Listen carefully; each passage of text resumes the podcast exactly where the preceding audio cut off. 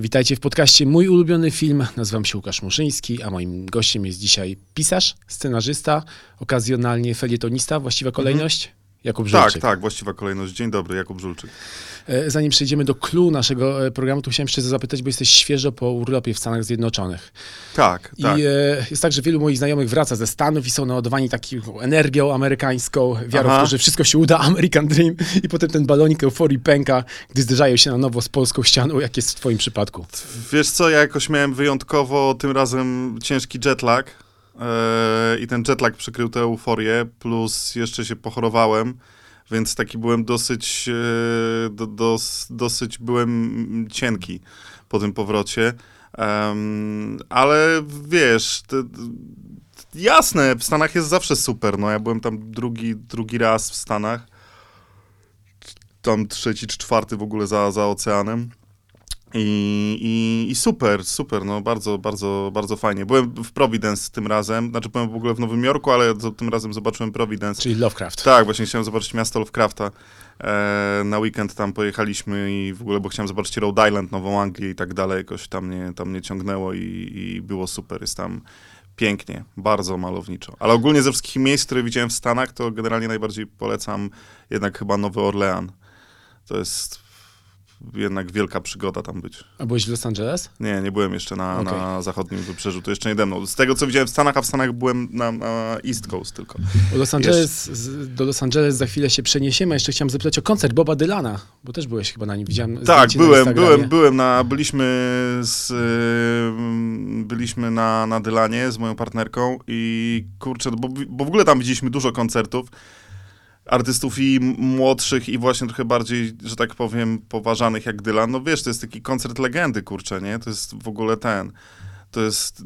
Usiadłem, tak pamiętam, na tym to było w Beacon Theatre i usiadłem e, na tym koncercie sobie zdałem sprawę, że dobra, Dylan, Dylan, ale teraz zobaczę koncert gościa, przez którego y, Beatlesi nagrali Rubber Soul, wiesz, że za sprawą, za jego sprawą Beatlesi zaczęli grać dziwniejszą muzykę i przestali być boys bandem. Więc to, no kurczę, on jest w świetnej formie. 78 lat, ale To Nie 78 słychać lat, tego. wiesz, no kurczę, on jest jeszcze aż taki, to, to jeszcze, on nie jest jeszcze aż taki, no wiekowy, nie? Jakby Cohen był tam starszy od niego, jak jeszcze normalnie grał, koncertował, grał trasy i tak dalej.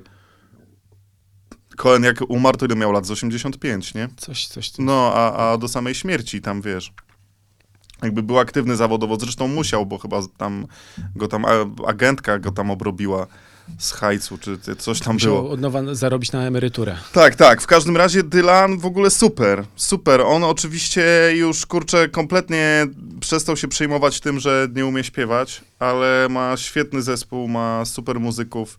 E, był w takim błyszczącym garniturze w cekiny, cały koncert w pozie na Elvisa. Wiesz, e, nie, nie, Dylan jest w bardzo, w bardzo dobrej formie. Znaczy, jak ktoś go nigdy nie lubił, to po prostu przyjdzie na taki koncert i powie, co to za stara żaba w ogóle, ale jak ktoś go lubił, to będzie to dosyć takie, no, poruszające doświadczenie, no. Zazdroszczę. A teraz przenosimy się ze wschodniego wybrzeża na zachodnie, albowiem Mhm. e, tematem tego odcinka jest film pod tytułem Gorączka.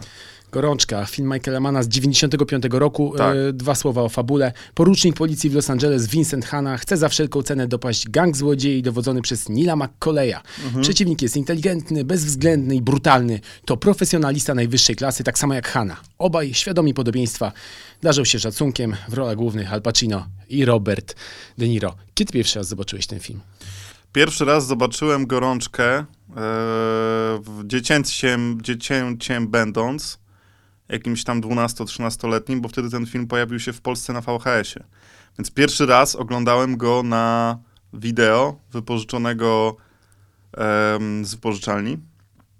No i to wtedy ten, jak byłem, ta, jak byłem taki, jak byłem mały, bo strasznie dużo oglądałem filmów, już będąc takim nastolatkiem i, i, i wczesnym i, i, i takim młodym, młodym bardzo człowiekiem.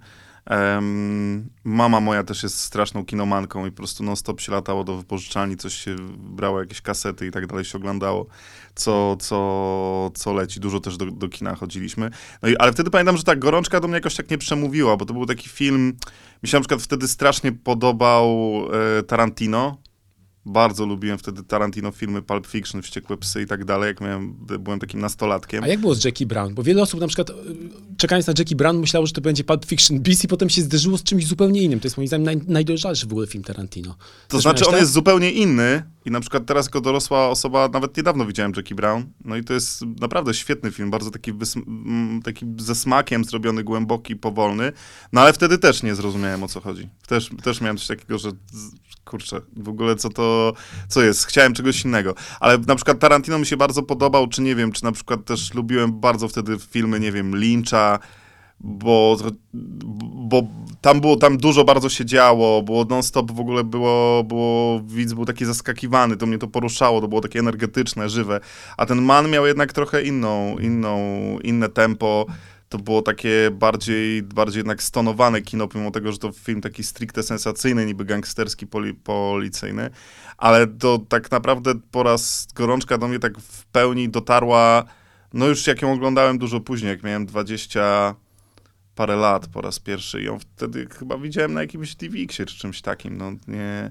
nie, nie pamiętam. No ale tak, od tamtej pory widziałem ten film naprawdę bardzo, bardzo wiele razy i na przykład jak zdarza mi się czasami prowadzić różne warsztaty scenariuszowe, to pokazuję fragmenty gorączki na przykład, poszczególne sceny i, i, i, i tak dalej. I w ogóle jest to film taki, no kurczę, mi jest trudno wybrać jeden ulubiony film, to też muszę to zaznaczyć dla porządku obrad, ale nie wiem nawet, czy wybrałbym 10, ale na pewno Gorączka jest jednym z filmów takich dla mnie no, wyjątkowo, który wyją- wyjątkowo na mnie działa. No tak, ja ci chciałem w ogóle podziękować, e, że jako zmusiłeś mnie, zmusiłeś, zachęciłeś mnie do tego, Mhm. żeby powtórzyć sobie gorączkę. Wydaje mi się, że trzy godziny te spędzone w towarzystwie tego filmu nigdy nie są stracone. To jest takie egzystencjalne kino akcji, bardziej w stylu Jean-Pierre Melville'a, czyli Mhm, bardzo, europejski bardzo. film. I wydaje mi się, że gdyby skrócić go o godzinę, czyli ogołocić i zostawić sam szkielet sensacyjny, to już nie byłby... Potwornie by stracił. Potwornie by stracił, bo w ogóle Man dla mnie, mm, bo Man jest takim reżyserem w ogóle bardziej te, też telewizyjnym. I on potrzebuje, on, on lubi epickie bardzo narracje, na które takie naprawdę epickie, na które trochę kina w kinie nie ma aż tak dużo miejsca ze względu na ograniczoną ilość czasu, którą możesz poświęcić. I też, e, wiesz, bo w ogóle jaka jest geneza Gorączki? Jakby jest remake. Jest remake'iem filmu innego Michaela Mana, który się tam nazywał LA Takedown i który miał być e, pilotem telewizyjnym. Więc to jest też jak inny jeden, jak tak naprawdę Gorączka wzięła się tak jak inny, z, jeden z moich innych ulubionych filmów, Mulholland Drive, Lyncha, jest takim niezrealizowanym pilotem telewizyjnym. Ale Mann jest człowiekiem, który niesamowicie w ogóle jakby zrewolucjonizował telewizję i jego te projekty w latach 80., które robił Miami Vice, Crime Story, bardzo, bardzo, bardzo zmieniły to, to, to medium. I on, on trochę na własną rękę wprowadził do takich historii policyjnych, do w ogóle takiego formatu serialu policy, policyjnego pewien, pewną taką jakiś gorycz, nihilizm, egzystencjalizm, e, taki powiew e, takiego kina europejskiego trochę, a z drugiej strony niebywałą estetykę swoich filmów, bo to jest reżyser no strasznie, kurczę, skupiony na tym, co widać, na tym, co wizualne, na kolorze, na kadrze. E, I na tym też, aby, aby miejsce, o którym on opowiada, samą przestrzeń była tym bohaterem, żeby miasto było tym bohaterem. Tak, no tak jak na przykład Martin Scorsese pisze kamerą listy miłosne do Nowego Jorku, Tak. wydaje mi się, że Michael Mann e, robi to samo w stosunku do Los Angeles. Do Los Angeles, do Miami, do, do, do, do bo, no bo też Miami Vice, jeden z najbardziej niedocenionych Totalnie nie doceniam. filmów. No bo ja uważam, że to jest genialny film, ten z Colinem Farrellem i, i z, z Jamie Foxxem, to, to Miami Vice nowe. Absolutnie wspaniały film. No, jest jeden w ogóle z moich ulubionych scen chyba w historii, to kiedy Sonny Crockett płynie motorówką razem Tak. z prawniczką, w Tak. tle ci e, Moby, Tak. These Mornings, e, Nieprawdopodobnie. Przepiękny, przepiękny jest ten film. pisana kamerą. Przepiękny jest ten film. To w ogóle, bo Man miał taki w ogóle w latach 90. i 2000 taką miał świetną, złotą serię, że najpierw miał Gorączkę, potem miał Insidera, też film, który dopiero teraz zaczyna być z powrotem tak znowu jakoś tam doceniany. Em, potem właśnie Collateral z Tomem Cruise'em, świetny film, no i, i, i- Miami Vice, to była taka, to była taka jego Złota seria. złota seria, absolutnie, no strzał za strzałem, no i uwielbiam te filmy. No a Gorączka, kurczę, no w tym filmie też jest coś takiego, tam jest niebywale takiego szekspirowskiego, tam jest taki tragizm po prostu, to jest taka, taka, kurczę, ta historia ma taki ciężar, no aż antyczny powiedziałbym, tam jest fatum, tam jest ta, to, to, że nie możemy uciec przed swoim przeznaczeniem. Em, tam jest to, to uwięzienie, uwięzienie jako taka kondycja ludzka, uwięzienie w sobie, uwięzienie, uwięzienie w formie. No naprawdę, to jest, to jest bardzo poważna rzecz. Tak, w ogóle oglądając ten film zacząłem sobie wypisywać, o czym to jest. I po- Mhm. Pierwszy temat to oczywiście samotność, bez e, z dwóch zdań. Absolutnie. I czuć tutaj klimat też bardzo mocno obrazów Edwarda Hoppera, Tak. czyli portrecisty wielkomiejskiej Mhm. samotności, s- sceny, w których Neil McColligan przez Roberta De Niro wchodzi do swojego apartamentu, Mhm. za oknem ocean, a on sam i nie wie, co ze sobą zrobić. Ale Ten kadr w ogóle był, jest taka książka Taszena, album o, Michael, o Michaelu Manie i ten kadr jest na okładce tej, tej książki. Dokładnie, jak, jak e, mm, De Niro stoi właśnie w tym takim prawie, że granatowy, taki ciemny kadr, kiedy De Niro się wpatruje w ocean. To jest, nie, nie, no, to jest to, bo- bardzo dużo. Zresztą każdy z tych bohaterów jest, kurczę, kompletnie gdzieś tam w ogóle taki wyizolowany, jakby taki, kurczę, wyłyżeczkowany ze świata. Wiesz, e, każdy po prostu jest kompletnie, nie umie nawiązać w ogóle więzi z drugim, z drugim człowiekiem. I ten, i każdy jest tak naprawdę osadzony w pustce i, i Man jest takim pięknym, w ogóle niesamowitym opowiadaczem tej wielkomiejskiej pustki. Myśmy się tym, kurczę, mocno wzorowali też, jak z Krzyśkiem Skoniecznym pisaliśmy, wiesz, Ślepnąc od świateł. To też ten Man i też Friedkin, To Live and Die in L.A., bo to też taki, wiesz, pokrewny film, to były dla nas ogromne punkty odniesienia. Jak, jak opowiedzieć miasto, opowiedzieć cały organizm miejski jako takiego bohatera, jako przestrzeń, pewną taką tragiczną, w której dzieje, dzieją się konkretne rzeczy. I rzeczy tak trochę zajadę na filmoznawcę, mi się wydaje, że to tak samo jak, nie wiem, Altman umiał zrobić coś takiego, że umiał niesamowicie nakręcić jakby zbiorowość, jakby tłum, taką żywą przestrzeń zaludnioną przez ludzi, taki wir ludzki, nie? I on to osiągał na przykład, nie wiem, za pomocą em, miksu, dźwięku, nie? Że pamiętasz te filmy Altmana, że tam po prostu jest Dzień na przykład pięć- 50 osób jest w kadrze i wszyscy gadają i na przemian słyszysz w ogóle wszystkich w dialogi, nie? I czujesz, że jesteś taki, nie jesteś sam, w ogóle jesteś w takiej jakiejś zbiorowości ludzkiej, żywej, która ma swoje problemy w ogóle i tak dalej, i tak dalej, no to tu u- to u Michaela Mana jesteś taki kompletnie sam w tym, że masz, nie, niby ci ludzie żyją w wielomilionowych miastach, ale są kompletnie tacy pozostawieni sami sobie na takich pustych planszach są, nie? Tak, to jest też- jeszcze ciekawe a propos polifonii, że to jest też problem polskiego kina, mam wrażenie, że wielu Mhm. aktorów chciałoby grać takie sceny, w których bohaterowie przekrzykują się, Mhm. a podobno pan dźwiękowiec na planie mówi halo, halo, każdy po kolei ma wygłosić swoją kwestię, Tak, bo inaczej nam tak, się tak. to zmiesza i nic nie będzie słychać. Tak, tak, to po, polifonia to jest w ogóle bardzo ciekawy ciekawy temat. Widziałeś na przykład kiedyś te, pamiętasz, także zboczymy znowu dygresyjnie na inny film, pamiętasz Manchester by the Sea, nie? Oczywiście. I ten Lonergan też jest taki bardzo, on pisze bardzo dużo takich dialogów, tam jest dużo takich polifonicznych dialogów, ale takich na dwie albo trzy osoby, że dwie albo trzy osoby mówią jednocześnie. Wiesz, że po prostu się nie słuchają, tylko tak jak często to jest w życiu też, nie? Ale to rzadko, rzadko to jest w kinie. Ale u Lonergana tak jest, że dwie osoby kłócąc się mówią jednocześnie. To widziałeś kiedyś, jak w zapisie to wygląda? Widziałeś sce- scenariusz Nie, Manchester nie, by the Sea? Tego nie widziałem. Nie widziałeś? Ja, ja czytałem scenariusz Manchester by the Sea i tam te wszystkie momenty są zapisane, że są dwie kolumny tekstu jednocześnie. On tak zapisuje, jakby, że to w, w tekście jest po prostu, że to masz takie dwie, dwie kolumny obok siebie, lewą i prawą. To jest też ciekawe. No a, a Man też jest, kurczę, wiesz, Man, Man też jako scenarzysta, jako opowiadacz, no Gorączka jest filmem, który ma taką bardzo szlachetną, prostą, ale taką bardzo piękną strukturę, nie?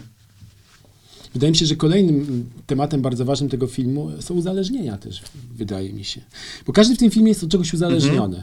E, Neil McCauley jest uzależniony od wolności, wydaje mi się. Obiec- Obiecuje sobie, że nigdy nie wróci do więzienia i od pracy. Praca jest dla niego wszystkim. Podobnie Vincent Hanna. Jeden ze współpracowników McCauley jest uzależniony od adrenaliny. I ma taki moment, kiedy absolutnie może odejść, zostawić e, przestępczy biznes, ale nie robi tego, bo wie, że chciałby jeszcze raz poczuć ten zastrzyk. E, Jest też- też uzależnienie od drugiego człowieka, czyli na przykład postać Natalii Portman, córki, która cały czas czeka na powrót swojego ojca, on się nie zjawia i to się kończy tragicznie, więc... e, Strasznie samotna też, wiesz, postać, strasznie samotna, biedna, biedna dziewczyna. No jest też postać, wiesz, yy, ko- kochanki McCalleya, nie? Jakby jego, jego dziewczyny, którą poznaje i ten taki strasznie taki wzruszający, taki bardzo smutny, w ogóle taki wątek miłosny, nie? W której jakby widzimy, czego mu tak naprawdę brakuje, czego, czego, czego on by chciał. Ten taki moment, w którym ludzie próbują wyciągnąć do siebie jakby rękę w tej przestrzeni, dotknąć się jakoś, zbliżyć się do siebie jakkolwiek, ale ten dotyk, to spotkanie, e, to, to ta taka wspólnotowość jest skazana kompletnie na, na porażkę. Oczywiście, że oni są uzależnieni wszyscy od, od, od, od czegoś, ale oni też wszyscy, wydaje mi się, próbują coś w sobie zagłuszyć. Bo to jest tak naprawdę, to, to, to jest historia o ludziach takich, kurczę, cierpiących, z których każdy próbuje przykryć to, to, to cierpienie czymś innym. I to ich czyni niebywale ludzkimi. I to jest też taka jakość, wydaje mi się, którą Man wprowadził, czy też do amerykańskiego kina, czy też wziął ją od, od Europejczyków, właśnie tak jak mówiłeś, tych nowofalowych reżyserów, od właśnie Melvilla i tak dalej, i tak dalej. Że ten McCarthy jest też trochę jak ten Delon w Samuraju, nie? Że jest taki Człowiek kamienny, milczący i, i tak dalej. Ale ten taki niebywały, taka, taka pełnia tych bohaterów, to, że oni są tacy bardzo ludzcy i że pomimo tego, że zajmują się ludźmi, rzeczami, którymi my nigdy nie będziemy się w życiu zajmować, bo my nigdy nie będziemy napadać na banki, ani wiesz, ani strzelać się z policją i tak dalej, ani ścigać tych, co napadają na banki, to pomimo tego potrafimy z nimi jakby w pełni empatyzować.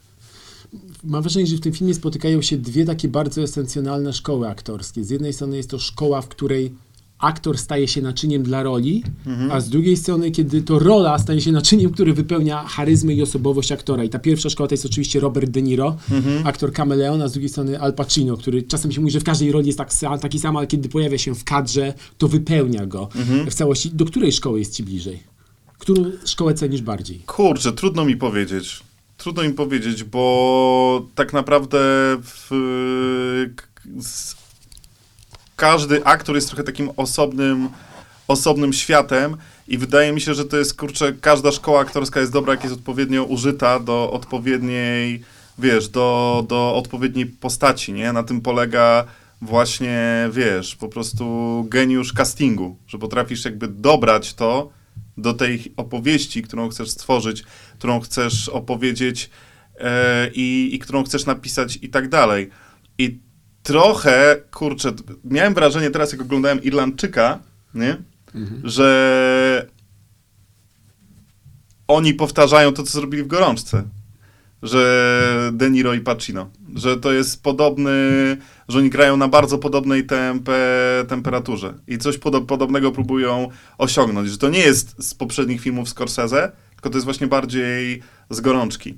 Ta taka Pacino, który jest taki właśnie wybujały, ekstrawertyczny, taki super narcystyczny i tak dalej, i tak dalej. I masz takie też ja nie wiem, kurczę, a, propos Pacino, to ja nie wiem, czy tak jest, że on jest w każdym filmie taki sam. On to nie jest tak. Wydaje mi się, że po prostu on w tych jego najbardziej znanych rolach, kiedy on gra tego takiego błazna narcystycznego, ekstrawertycznego, też taką postać on grał, zastrzel mnie, jeśli nie mylę, ale w Glenn Gary, Glenn Ross chyba, też właśnie on był taki. E, w, w Zapachu kobiety trochę był taki ale bo wtedy go utożsamiamy z tym, z, że on po prostu wchodzi i jest sobą, bo sobie mam takie wyobrażenie, że on musi być taki w życiu prywatnym, takim właśnie rozgadanym, narcystycznym aktorem. Ale jak sobie przypomnisz te jego młode role, nie wiem, typu tam Serpico, Ojciec chrzestny, Ojciec Chrzestny, pieskie popołudnie. Pieskie Popołudnie, czy nie wiem, czy Cruising na przykład, to, to ma... Friedkina, Friedkina było Cruising, nie? Jak on grał tego Policjanta. policjanta, który infiltruje tam to środowisko sadomaso-gejowskie, no to on na zupełnie innej temperaturze grał i był zupełnie inny i był taki właśnie, wiesz, bardzo neurotyczny, taki kamienny, taki, taki zamknięty, więc wydaje mi się, że Pacino to jest taki żywioł, kurczę, taki demon aktorski, on może być po prostu kim, kim tam chce. Widziałeś na przykład genialna rola Pacino, absolutnie genialna, jak widziałeś taki film telewizyjny dla HBO zrobiony parę lat temu, w którym, którego nie znacie? e, ten, w którym on gra Phila Spectora. Okej. Mhm. S- O Philu Spektorze film, nie pamiętam jak on się nazywał. Kurde, jak on zagrał No, tego... Spector. No, Spektor chyba, no kurde, jak to, to była tak fenomenalna rola. Natomiast wiesz, no kurczę, ja, ja trochę podpowiem ci tak, ja trochę jestem yy, i mm, uważam, że trochę za bardzo taką kult, za bardzo dużym kultem otoczona jest taka wcieleniowość aktorska i ludzie się na przykład strasznie podniecają tym, jak aktor przeobraził się strasznie do roli, poświęcił się, To schudł, zdobycie Oscara. schudł po to, bo to jest taki re, też recepta trochę na taką oscarową rolę, nie? I e, że tak zamienił się, że w ogóle w tej przemianie ludzie uwielbiają ten mit w ogóle, że w tej przemianie jest coś takiego demonicznego, jakiegoś w ogóle niebezpiecznego, że ten aktor w ogóle tańczył na granicy jakiegoś w ogóle szaleństwa. Dlatego dzisiaj Joker i kolejne postaci, które wchodzą, aktorzy, którzy wchodzą w rolę Jokera, są takim, wiesz, kurczę, wydaje mi się, otoczeni takim kultem. Poza kultem Jaredem Leto. tak, tak, poza Jaredem Leto, któremu to trochę, no... Znaczy nie wiem, czy mu trochę nie wyszło, to, też nie jest jego wina, nie? To jest wina też po prostu tej konwencji tego filmu i tej takiej reżyserii i tak dalej. On mógł być pewnie całkiem, całkiem niezłym Jokerem. Ale, ale wiesz, ale to jest trochę moim zdaniem otoczone takim za zbyt dużym kultem. Ja lubię na przykład w aktorstwie takiej obecnie na przykład, jak oglądam filmy albo seriale, to lubię taką bardziej taki detal, mikroakcent, granie jakimś po prostu, wiesz, takim smakiem, czymś minimalnym, jednym gestem, jednym ruchem. Coś, co sprawia, że ja jestem, kurczę, przybliżony do tej postaci, coś, co sprawia, że ja zapominam, że to jest aktor i coś, co, coś, co sprawia, że ja nie mam wrażenia, że ja obcuję z kimś, kto się przebrał, wcielił, że yy, coś, coś, co sprawia, że po prostu ja wierzę.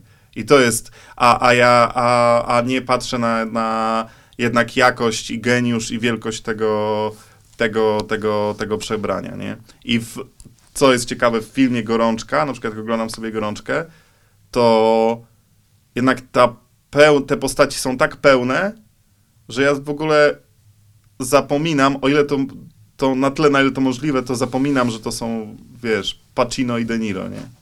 E, Właśnie, wspomniałeś o Irlandczyku. Jak ci się podobał ten film? Bo ja na przykład miał, oglądając go, miałem totalne skojarzenia z prozą Wiesława Myśliwskiego. Ten ciężar egzystencjalny, Wow. upływający czas. Daleko, daleko, daleko. To, Poszedłeś, że czas kurczę. okazuje się zmarnowany. W gruncie rzeczy ciągle mówimy, że jest taki cytat chyba, że mm, wydaje nam się, że ciągle mamy za mało czasu, ale w gruncie rzeczy jakby zliczyć ten czas, który wykorzystaliśmy na właściwe rzeczy i czas zmarnowany, to okazuje się, że i tak mieliśmy go aż w nadmiarze. W nadmiarze, tak, to prawda. Znaczy, kurczę, aż tak to mnie nie dotknęło na takim poziomie. Znaczy, ja miałem wrażenie, że to jest film o starości, przemijaniu i odchodzeniu i że to jest o przemijaniu i odchodzeniu reżysera, który się mierzy ze swoim życiem i dorobkiem i przemijaniu i odchodzeniu tych aktorów i przemijaniu i odchodzeniu tej konwencji, ale tak oglądałem ten film i miałem trochę, jego mi się dobrze oglądało mniej więcej tak do dwóch trzecich, do momentu, nie chcę też spoilerować, jak ktoś jeszcze nie oglądał, ale dobra, powiem, bo kurczę, już też ten kult spoil... Już chw- chwilę minęło. Już chwila minęła. No do momentu, jak ginie Hoffa, to jeszcze to mi się oglądało tak naprawdę dobrze, bo fajnie właśnie pracowała ta relacja tych bohaterów i tych postaci. I był, był ten prąd, coś było w tej historii. I nawet pasowało mi to, z czego większość ludzi miała trochę taką bekę, że oni są tacy przyzgredziali cały ten film. I tacy też przebrani tym CGI-em za młodszych gości, ale widać, że to są dziadki i tak dalej, i tak dalej. I nawet mi to pasowało, bo to się mieściło w konwencji, ale trochę potem to się już tak zaczęło kompletnie rozsypywać. Jak ten De Niro został taki sam bez tego Hoffy, to zakończenie. No, ja wiedziałem o, co cho- wi- wiedziałem o co chodzi, wiedziałem jaka tam jest, wiesz, myśl, wiedziałem gdzie to ma dotknąć i do, do czego to chce zmusić, ale na mnie to, to nie podziałało. Ja miałem takie wrażenie, kurczę, że to jest jednak trochę o tym, że to jednak tam za dużo jest biznesu w tym wszystkim, że po prostu jest jakieś takie oczekiwanie ludzi, widzów, aby powstał jeszcze jeden taki wielki gangsterski film, jak Chłopcy z Ferajny i jak Ojciec Chrzestny, właśnie z tymi aktorami. Mimo, że tak naprawdę moim zdaniem ta konwencja została już dawno temu rozmontowana przez rodzinę Soprano i przez mnóstwo innych filmów i seriali, które przyszły potem, ale ludzie chcieli jeszcze, jed... czy jak dawno temu w Ameryce, chcieli jeszcze jednej wielkiej w ogóle takiej narracji i przyszedł Netflix, który dzisiaj jest trochę takim, nie wiem, chce być takim też trochę nowym, nowym Mecenasem. ale chce być też trochę takim, ktoś to przeczytałem gdzieś, to mi wydaje mi się bardzo trafne, takim Miramaxem w latach 90. Tylko z większym budżetem Z większym budżetem. I okej, to my spełnimy to wasze marzenie i weźmiemy tych wszystkich aktorów i spróbujemy zrobić taki film. Też tam jest taka warstwa i odpowiemy na, tak, na, to, na to wasze zawołanie. I a ja o to nie prosiłem, ja nie wołałem o taki film. Ja nie, ja nie miałem takiej potrzeby, aby coś takiego powstało. I trochę to jest. Yy, trochę, trochę to jest o tym. Mógłbym jeszcze dużo, dużo mówić i tak nawet trochę się pastwić, ale. Ale, ale, ale, no, uczucia mam takie mieszane, no, wiesz, jakbym miał wystawić, wiesz, taką już ocenę, nie wiem, czy coś takiego, bym powiedział, że to takie, wiesz, dla mnie to takie 6 na 10, no, po prostu Irlandczyk. To skoro jeszcze jesteśmy w temacie właśnie jednej z najważniejszych premier tego roku, która pewnie też będzie walczyć o Oscary, twój ulubiony film 2019 to? Ojejku, kurde. Joker na pewno nie, już z tego co Nie, zrozumiałem. Joker mi się bardzo podobał. Joker uważam, że jest świetny w ogóle. Wiesz, ja się bardziej zastanowiłem nad takim, mówiłem o takim kulcie tego rodzaju roli, kulcie tego aktora, ale wiesz, ja w ogóle jestem fanem komiksów, fanem Batmana i, i, i film, który tak bardzo wykracza poza to uniwersum i znajduje w nim taką głębię i kurczę, tak świetnie intertekstualnie w ogóle opowiada i jest tak wiarygodny w ogóle w przedstawieniu choroby psychicznej. Kurczę, nie no, a, absolutnie ja się przychylam do głosu. Arcydzieło to ja nie lubię tego słowa, ale przychylam się do głosu, że to jest znakomite i Joker jest świetny, naprawdę świetny, ale wydaje mi się, że widziałem w tym roku jeszcze film jednak, który bardziej dotknął, bardziej, parę filmów, które mi się jeszcze bardziej podobały niż Joker i na pewno takim filmem jest, y, wydaje mi się, Vox Lux Brady Corbetta. To jest Natalie chyba jak, to jest chyba film, który najbardziej zrobił na mnie największe wrażenie w tym, w tym roku. I w ogóle uważam, że ten Corbett to jest gość, który jeszcze strasznie namiesza, jest mega oryginalny, ma niesamowite pomysły na kino, bardzo głęboko, bardzo szeroko, bardzo fajnie, niestandardowo opowiada, potrafi doprowadzić, sprawić, że aktor zagra naprawdę swoją życiówę, bo uważam, że to jest w ogóle życiowa rola Natalii Portman, ten film. Bardzo niedoceniony, ale trochę niezrozumiany, ale no naprawdę to jest, kurde, dla mnie wielkie kino, Vox Lux. Hasło przewodnie naszego podcastu brzmi e, powiedz mi jaki jest twój ulubiony film, a dowiem się kim jesteś, więc e, zrobimy teraz e, krótki, będziemy wyciągać jakieś wątki ewentualnie z filmu, żeby sprawdzić co ono tobie mówi. Jest takie kluczowe zdanie w gorączce. Aha. Nie wolno przywiązywać się do czegoś, czego w razie wpadki nie porzucisz w ciągu 30 sekund. Czy był w twoim życiu taki moment, w którym mógłbyś się podpisać pod tymi słowami? Był. Mm, ale to, to, to jest prywatne bardzo, więc nie wiem, czy chcę to rozwijać, ale Okej. był. Na pewno nie jest tak teraz. Wydaje mi się, że tak żyłem długą część swojego życia, e, że bardzo dużą część, całe swoje chyba lata dwudzieste żyłem w ten sposób, że mógłbym tak naprawdę zwinąć się do jednej torby albo do dwóch i po prostu, wiesz, e, zwiać, ale teraz jestem, mam rodzinę i, i wiesz, i, i zapuściłem korzenie i na pewno nie byłbym w stanie zwiać z tego w 30 sekund. Także, ale, ale taki moment był. Tylko nie wynikało to chyba z jakiegoś tam, wiesz, kurczę, nie było to romantycznym jakimś etosem, tak jak w przypadku Maccaleya w Gorączce. Znaczy myślisz, że właśnie stabilizacja, jak wpłynęła na twoje pisanie? Na pewno dużo lepiej.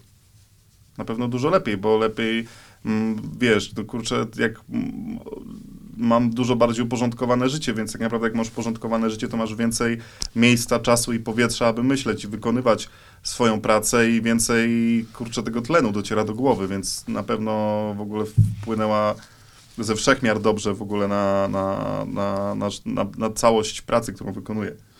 No jak wiadomo, pisanie jest bardzo samotniczym zajęciem, Mhm. więc pytanie, czy udaje ci się pogodzić właśnie te dwa światy. Wiesz co, ja też- Siedzisz przed komputerem, ja też- spędzasz czas z rodziną. Nie, wiesz, wiesz co, ja też mam, y, jeśli chodzi o tą samotniczość pracy, to nie do końca, bo ja jednak muszę też po pierwsze obsługiwać swoją pracę, a obsługa mojej pracy też wynika nieustannych kontaktów z wydawcą, agentką, ludźmi odpowiedzialnymi za promocję i tak Mediami. dalej. I no, mediami też, ale też ja też wykonuję ten zawód scenarzysty cały czas, a zawód scenarzysty już wcale nie jest aż taki samotniczy, bo masz cały czas skrypt, meetingi, masz jakieś spotkania, masz jakieś ustalenia, masz czytania i tak dalej, i tak dalej. Też jest ten etap pracy samemu, ale, ale wiesz, no raczej to scena, scenopisarstwo jest zawodem jednak bardziej wykonywanym z ludźmi. Doskonale, że powiedziałeś o scenariopisarstwie, bo zaraz do tego przejdziemy, ale chciałem jeszcze zapytać o jedną kwestię. Y, Jesteśmy fanami zespołu Problem. Jak wiadomo, Tak. Problem napisał piosenkę Hit, który Mhm. jest interpretacją. Y, Czy być może to był jeden z powodów, dla których zdecydowaliście się panów Oscara i Stiza zaprosić do współpracy przy Ślepnąc od świateł? Kurde, oficjalnie.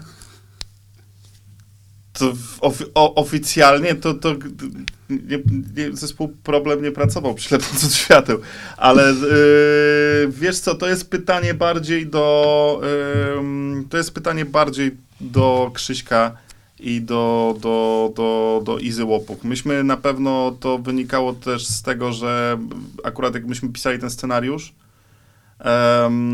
to ukazała się ta płyta Art Brut. To było akurat wtedy. No i ona była takim, kurczę, uderzeniem, takim naprawdę konkretnym, no, wstrząsem tektonicznym, powiedziałbym w ogóle w polskiej muzyce, nie tylko w polskim hip-hopie, ale w ogóle w polskiej kulturze, bo ona moim zdaniem naprawdę oddała jakiś zeitgeist i nie doczekała się jeszcze jakiegoś takiego konkretnego opracowania, ale w, i super jakby w ogóle zgrała się z książką, która wtedy też się ukazała, Ślepnąc od świateł, także, także to bardziej chodziło o to. A o kawałku hit to nawet zapomniałem, ale pamiętam, że pamiętam, że ja kiedyś w ogóle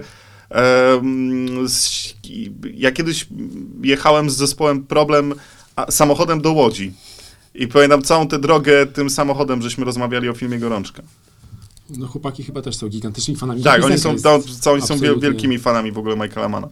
E, no właśnie, pisanie scenariuszy. Dlaczego wziąłeś się za to? To była kwestia finansów, bo lepiej płacą, ambicji, czy może potrzeba wyjścia ze strefy komfortu i zrobienia czegoś nowego? To było tak. Pierwszą moją pracą scenariuszową to była praca tylko dla pieniędzy i to było pisanie yy, wiele, wiele lat temu, pisanie scenariusza serialu Ula Brzydula, gdzie byłem takim szeregowym scenarzystą i napisałem tych odcinków chyba z siedem, a ostatecznie podpisany jestem chyba pod trzema i tak dalej. To była czysta taka praca zarobkowa. Co też na przykład nauczyłem się formatu, nauczyłem się w ogóle jak wygląda praca przy takim serialu, chociaż wykonywałem ją zupełnie zdalnie i, i tak dalej. A na dobre sceno, scenarzystą zacząłem być przed Belfra, przez Belfra i Belfer, praca nad pierwszym sezonem była taką moją totalnie szkołą tego zawodu. To były takie moje studia scenopisarskie i studia też, yy, wiesz, wynikające, taka nauka zawodu. No i było to tak. Monika Powalisz, współscenarzystka Belfra, pewnego dnia po prostu, bo myś, myśmy się kolegowali, przyjaźnili, znamy się prywatnie i ona po prostu pewnego dnia powiedziała, że słuchaj, chodź zrobimy serial, wymyślimy sobie serial i zaczęliśmy sobie sami po prostu wymyślać ten projekt. E, próbowaliśmy gdzieś go też pitchować, ale to było te 7 lat temu czy 8, to ta rzeczywistość wyglądała zupełnie inaczej. HBO nie produkowało chyba wtedy nic i, i dopiero przymierzało się do jakichkolwiek produkcji. E, Kanal Plus nic akurat też nie produkował wtedy, miał zupełną przerwę, po prostu puszczał piłkę i, i, i, tyle, to, ile, i tyle ich obchodziło. I ten serial powstawał najpierw na antenę TVN-u, ale nie wiadomo było, czy kiedykolwiek zostanie wyemitowany, bo zawsze był od początku jakby serialem, który na TVN-ie mógłby polecieć po 23, a wtedy też nikt nie uważał, że to się jakby opłaca. Ale żeśmy, ten development był długi, było w nim mnóstwo przestojów, mnóstwo przerw i tak dalej, ale bardzo dużo mnie to nauczyło i w międzyczasie jakby się okazało, że ja po prostu mam do tego talent, że ja to umiem robić, że odnajduję się w tym zawodzie, co jakby dla pisarza wcale nie jest oczywiste, bo to trzeba, kurczę, to jest strasznie żmudne, strasznie e, kurczę, musisz się podporządkować innym, musisz umieć pracować w zespole, musisz jakby, kurczę, nauczyć się zarówno jakby forsować jakąś swoją wizję, ale też umieć z niej zrezygnować. Więc to są wszystko rzeczy, które pisarzowi takiemu, e, który jest przy, przyzwyczajony do tego, że jest panem i władcą sytuacji, to jest bardzo trudne. A się okazało, że ja nie mam jakiegoś większego problemu, żeby się z tym odnaleźć, co więcej, że to lubię i co więcej, że mam taki, no kurczę, że dobrze, dobrze mi to wychodzi, że po prostu nagle ludzie, którzy ze mną zaczęli pracować, powiedzieli, okej, w ogóle jesteś dobrym scenarzystą, umiesz w ogóle masz do tego talentu, umiesz to robić, powinieneś to robić, chodź, pracujmy dalej, wymyślajmy kolejne rzeczy, działajmy, działajmy. No i wiesz, w międzyczasie pojawiło się Ślepnoc od świateł, no i oba te projekty, i Belfer, i Ślepnoc od świateł, okazuje się, odniosły sukces. No i w tym momencie jestem takim, kurczę, nagle okazało się, że jestem gościem, który potrafi zrobić development serialu dla, dla telewizji, który obejrzy bardzo dużo ludzi i który też okaże się być, być w porządku. Oczywiście pewnie jeszcze nie raz to się zweryfikuje, bo przede mną pewnie jeszcze parę kolejnych sukcesów, ale też pewnie parę jakichś porażek, które są nie, z tym zawodem nieuchronnie związane. Ale wykonuję ten zawód, lubię go i wiesz, i kurczę, są teraz kolejne projekty, nad którymi pracuję. Niektóre już dosyć zaawansowane, ale oczywiście nie mogę ci za bardzo na ten temat zbyt wiele powiedzieć. Słyszałem coś o Czarnym Słońcu, ale to tak... Nie, z Czarnym Słońcem nic się nie, nie, nie dzieje akurat. Okej. Czarne Słońce na razie to jest, wiesz, na razie, na razie po prostu ukazała się książka miesiąc temu, wzbudza skrajne reakcje, jak ktoś jeszcze nie czytał, to, to zachęcam i, i kurczę, trochę na razie tutaj ten, ten żywioł książkowy ma, ma, ma miejsce. Ale wczoraj widziałem się z moim kolegą reżyserem, który przeczytał Czarne Słońce i powiedział, powiedział, że to nawet nie jest filmowe, co, co mnie zdziwiło, bo ja byłem, skończyłem Czarne Słońce pisać i byłem z siebie zadowolony, że w końcu napisałem taką książkę, że nikt nie będzie mówił, że to jest filmowe. Bo w wszystkich moich książkach mówili, że to jest filmowe. Bo widocznie ja mam po prostu taką obrazow, bardzo obrazową wyobraźnię, która też sprawia, że ja w tym scenopisarstwie jakoś tam się sprawdzam. E, a wczoraj się spotkałem z moim kumplem, reżyserem polskim, który przeczytał Czarne Słońce i powiedział, stary, to w ogóle to nawet nie jest filmowe, to jest już zmontowane. A powiedziałem, aha, fajnie, dobra. A z drugiej strony oczywiście bardzo się ucieszyłem. Jesteś człowiekiem i brzmisz jak człowiek, który jest mm, pewien swoich zdolności, swojego warsztatu. Kiedy nadszedł ten moment, że, że poczujesz, że jestem w tym dobry? Panuje Znaczy, kurczę, te, ja nie jestem wcale aż taki pewien, bo to Ale różnie brzmisz może jako osoba, być. która już wie jakby, co robi i jest y, pewna i świadoma swojego talentu. Znaczy jestem, jestem, jestem osobą, która po prostu wie, że nic innego nie umie robić lepiej. Czy to znaczy, że jestem bardzo dobry w tym, co robię? Nie wiem, na pewno są lepsi. Eee, I na pewno też ja mam mnóstwo, dużo różnych wad i dużo różnych, kurczę, takich... n- na pewno nie jestem jakimś, wiesz, jakimś ani geniuszem, ani nie jestem doskonały w tym, w tym, co, w tym, co robię, ale po prostu ja już napisałem trochę książek, napisałem scenariuszy i mniej, i mniej więcej wiem, jak się do tego zabrać.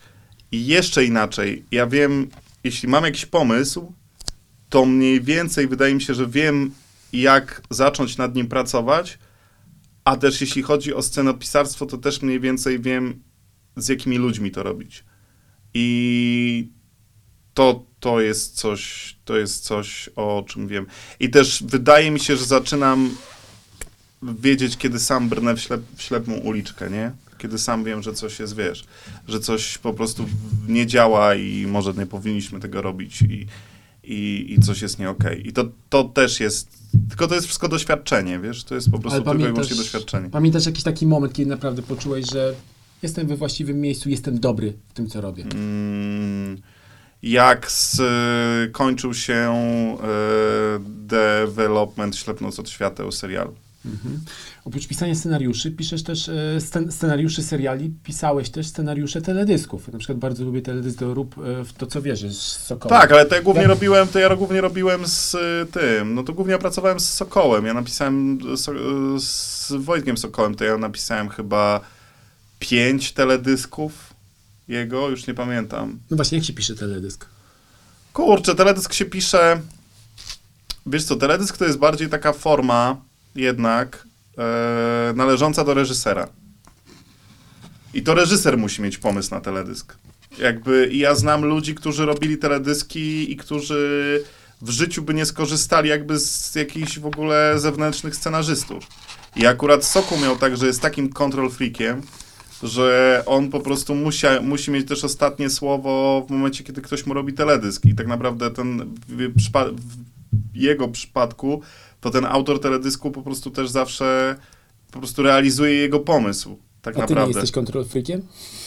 No jestem, jestem, jestem, jestem. Tylko, że jestem, ale wiesz, ale w pracy scenariuszowej to jakby, tak jak powiedziałem, to jest współpraca i tam jakby nie ma za bardzo miejsca na dyktaturę, a zwłaszcza moją, kiedy nade mną zawsze jest producent kreatywny, em, który, do którego należy, powiedziałbym, ostatnie słowo.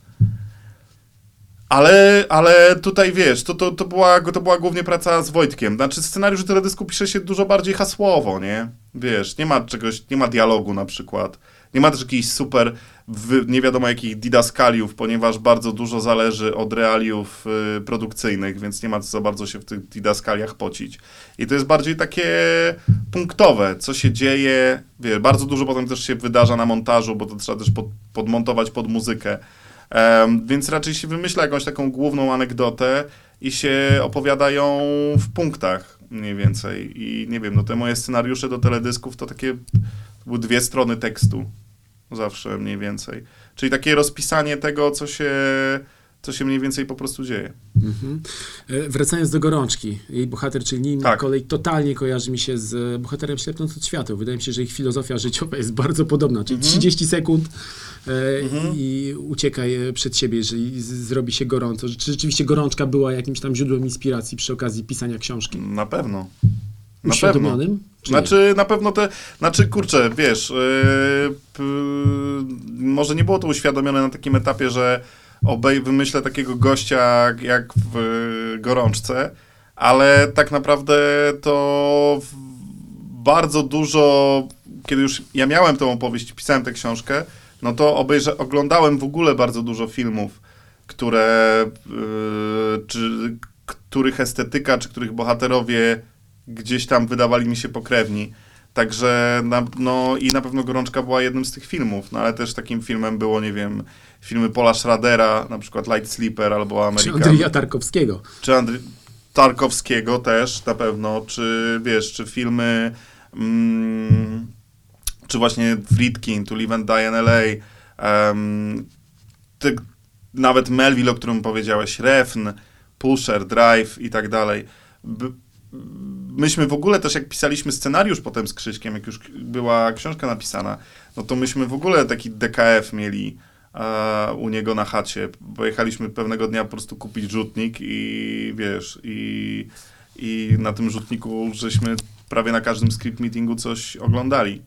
Em, też, żeby się tak po prostu nakręcić, stworzyć sobie jakąś tam mapę, mapę referencji, zainspirować i, i, i tak dalej. Na pewno Gorączka była jednym, jedną, jedną z inspiracji, też taki tragiczny bohater. Tylko wiesz, kurczę, ten bohater jakby w Śledząc od świateł, wydaje mi się, on jest trochę taki, on jest trochę młodszy i, i głupszy od, od, Mac, od Jeszcze McCalleya. przed odsiadką w więzieniu. I Jest, jest jeszcze przed odsiadką, tak? I jakby on nie ma w sobie aż takiego, na tym etapie, na którym jest, nie ma w sobie aż takiego tragizmu, bo Macaulay w gorączce wydaje mi się, kiedy poznaje jakby swoją miłość, to on z racji tego, że już jest mężczyzną w wieku średnim, to on wie, jak bardzo kruche jest to, co właśnie znalazł, jak łatwo to można stracić i jak bardzo to jest w ogóle kurczę mm, zna te, ma w sobie tę gorycz, nie? Której Jacek czy tam Kuba ze od świateł bo to zależy czy w serialu, czy w książce, e, której po prostu on, on jeszcze w sobie chyba jej do końca nie ma. On musi się jej dopiero, on dopiero się nauczyć. E, bohater ze Śląsku do świata jest dużo bardziej taki buńczuczny, butny. On traktuje ludzi jak gówno, bo wie, że może, bo mu się wydaje, że jest dużo bardziej wszechmocny niż jest w rzeczywistości. Tak bym go interpretował. A Makali już taki nie jest. Wydaje mi się, że jakby oni się gdzieś spotkali w jakimś takim fikcyjnym crossoverze, to tam Makali przekazałby mu jakąś gorzką życiową lekcję. Ślepnąc od światła, jak wiadomo, stało się gigantycznym sukcesem. Mhm. Książka, i serial. Moim zdaniem jest to w ogóle najlepszy serial polski po 1989 roku. Dzięki. E, wiadomo, jak jest sukces, to już się pewnie zapomina i nie mówi o, o momentach przed. Natomiast ja wiem, że było wiele osób, które nie wierzyło po prostu w ten projekt. I czy to nie jest tak, że gdyby na przykład Iza Łopuch, czyli producentka, która była waszym takim taranem, ten serial doszedłby do realizacji? Ja nie lubię takich. Yy, Gdybania? Nie lubię, wiesz, no kurczę, gdyby babcia miała wąsy, to by była babcią z wąsami, no. Nie wiem, no kurczę, to jest. Yy, stało się to, co musiało się stać. Ewidentnie. E, na pewno. Wydaje mi się, dużo, dużo ludzi nie wierzyło w ten projekt, ale dużo ludzi też miało chrapkę na to, żeby go robić. I dużo ludzi w momencie, kiedy ukazała się książka, odezwało się, było zainteresowanych sprzedażą praw, tylko że te prawa już były dawno sprzedane. E, I prędzej czy później by to powstało, ale tylko Iza i tylko HBO miało tę rękę i ten rozmach, aby puścić to kompletnie autorsko, aby zaufać Krzyśkowi i aby nie próbować tego, kurczę, przyfastrygować, przyciąć tego do takich standardów polskiego, polskiego kina. Także na pewno jest to najlepsze, jak mogło być.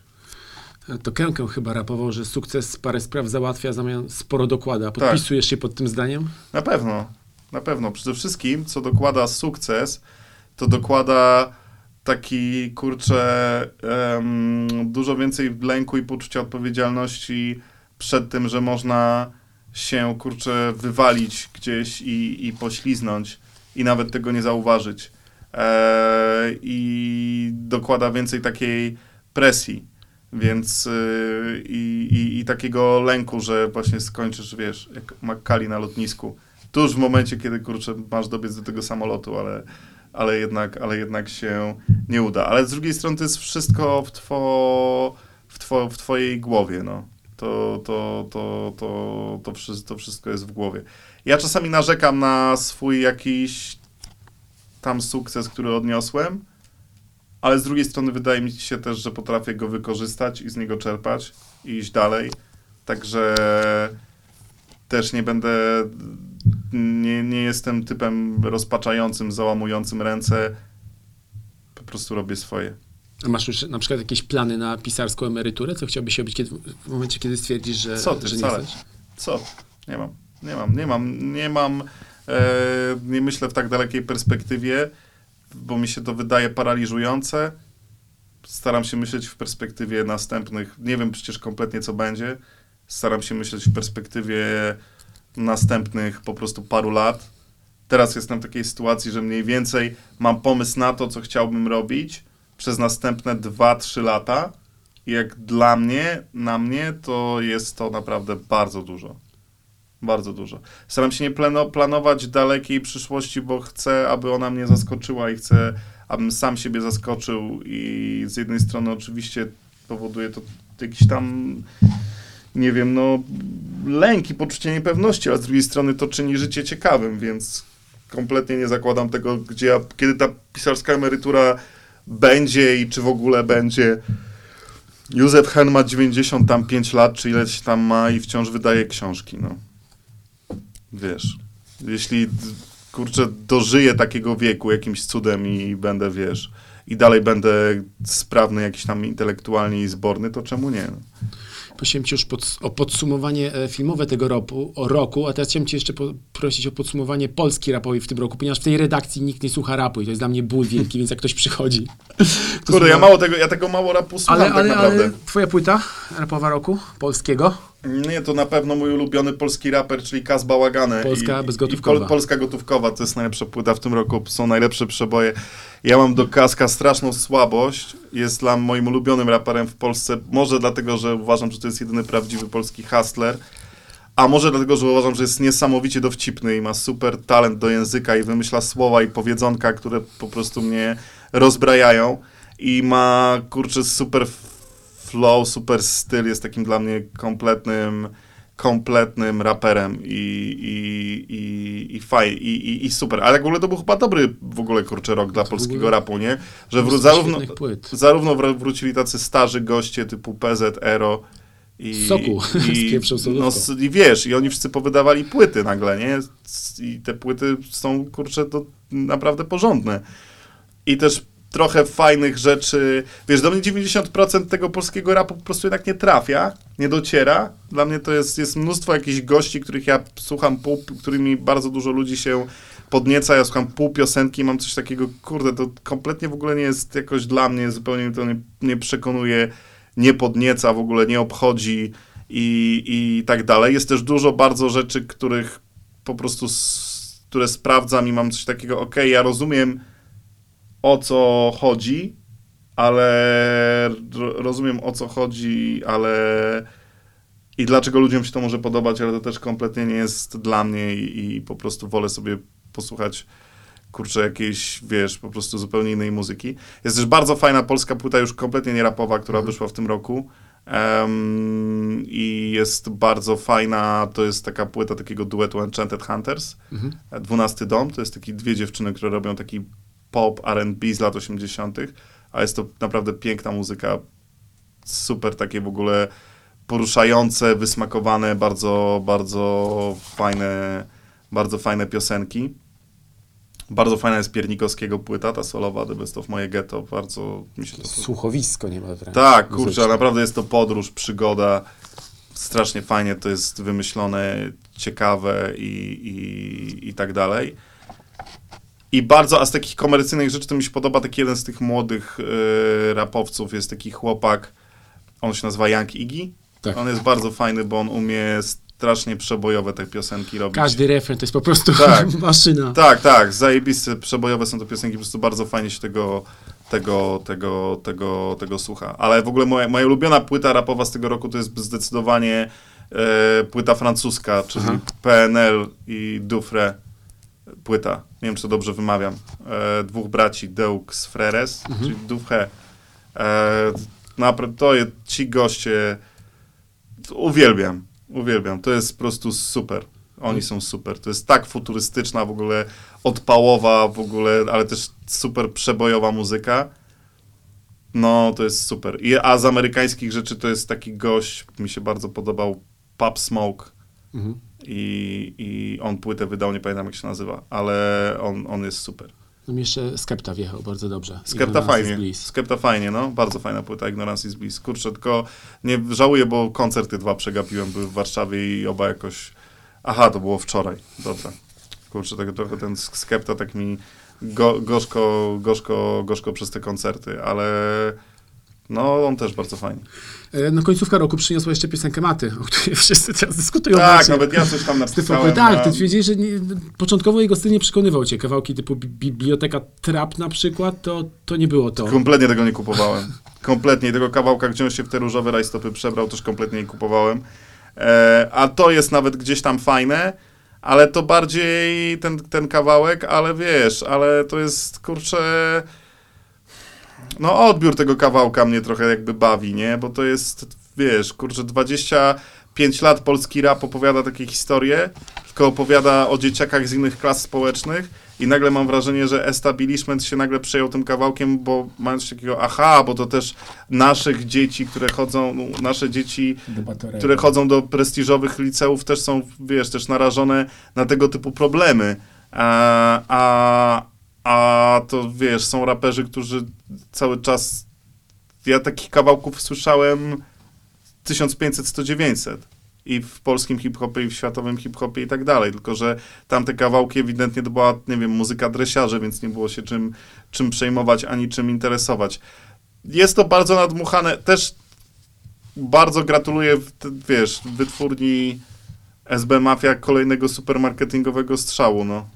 To też jest tak, że to jest bardzo, bardzo dobrze, bardzo dobrze wymyślone.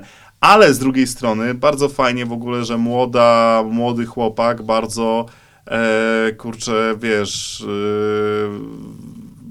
wzbudza takie emocje, no. To jest, to, jest, i że młoda muzyka hip-hopowa, jakaś taka jednak mimo wszystko nieokrzesana, wzbudza takie emocje i skrajne reakcje i, i, i fajnie, no. I fajnie. Dużo lepiej, wiesz, dużo lepiej, ekscy, że ludzie się tak ekscytują takim gościem niż, niż jakimś, kurczę, tam... Kamerzystą na przykład. No tak, jakimś dziadostwem oderwanym zupełnie od rzeczywistości, no. Takim dziadostwem na pewno nie jest gorączka Michaela Mana. Absolutnie. To jest wielkie arcydzieło kina. I też jest przepiękna muzyka w filmie Gorączka. Jota Goldentala między innymi. Tak, trzeba też o tym powiedzieć, że soundtrack tego filmu i w ogóle soundtracki filmów Michaela Mana to też jest, kurczę, klasa, absolutnie klasa sama w sobie. No to ja już wiem, co będę robił po zakończeniu tej audycji. Odpalę Tidala i będę słuchał soundtracków. Jakub Żulczyk był moim gościem. Super, dziękuję, Dziękuję bardzo za bardzo. rozmowę. Miłego dnia, papa. Pa.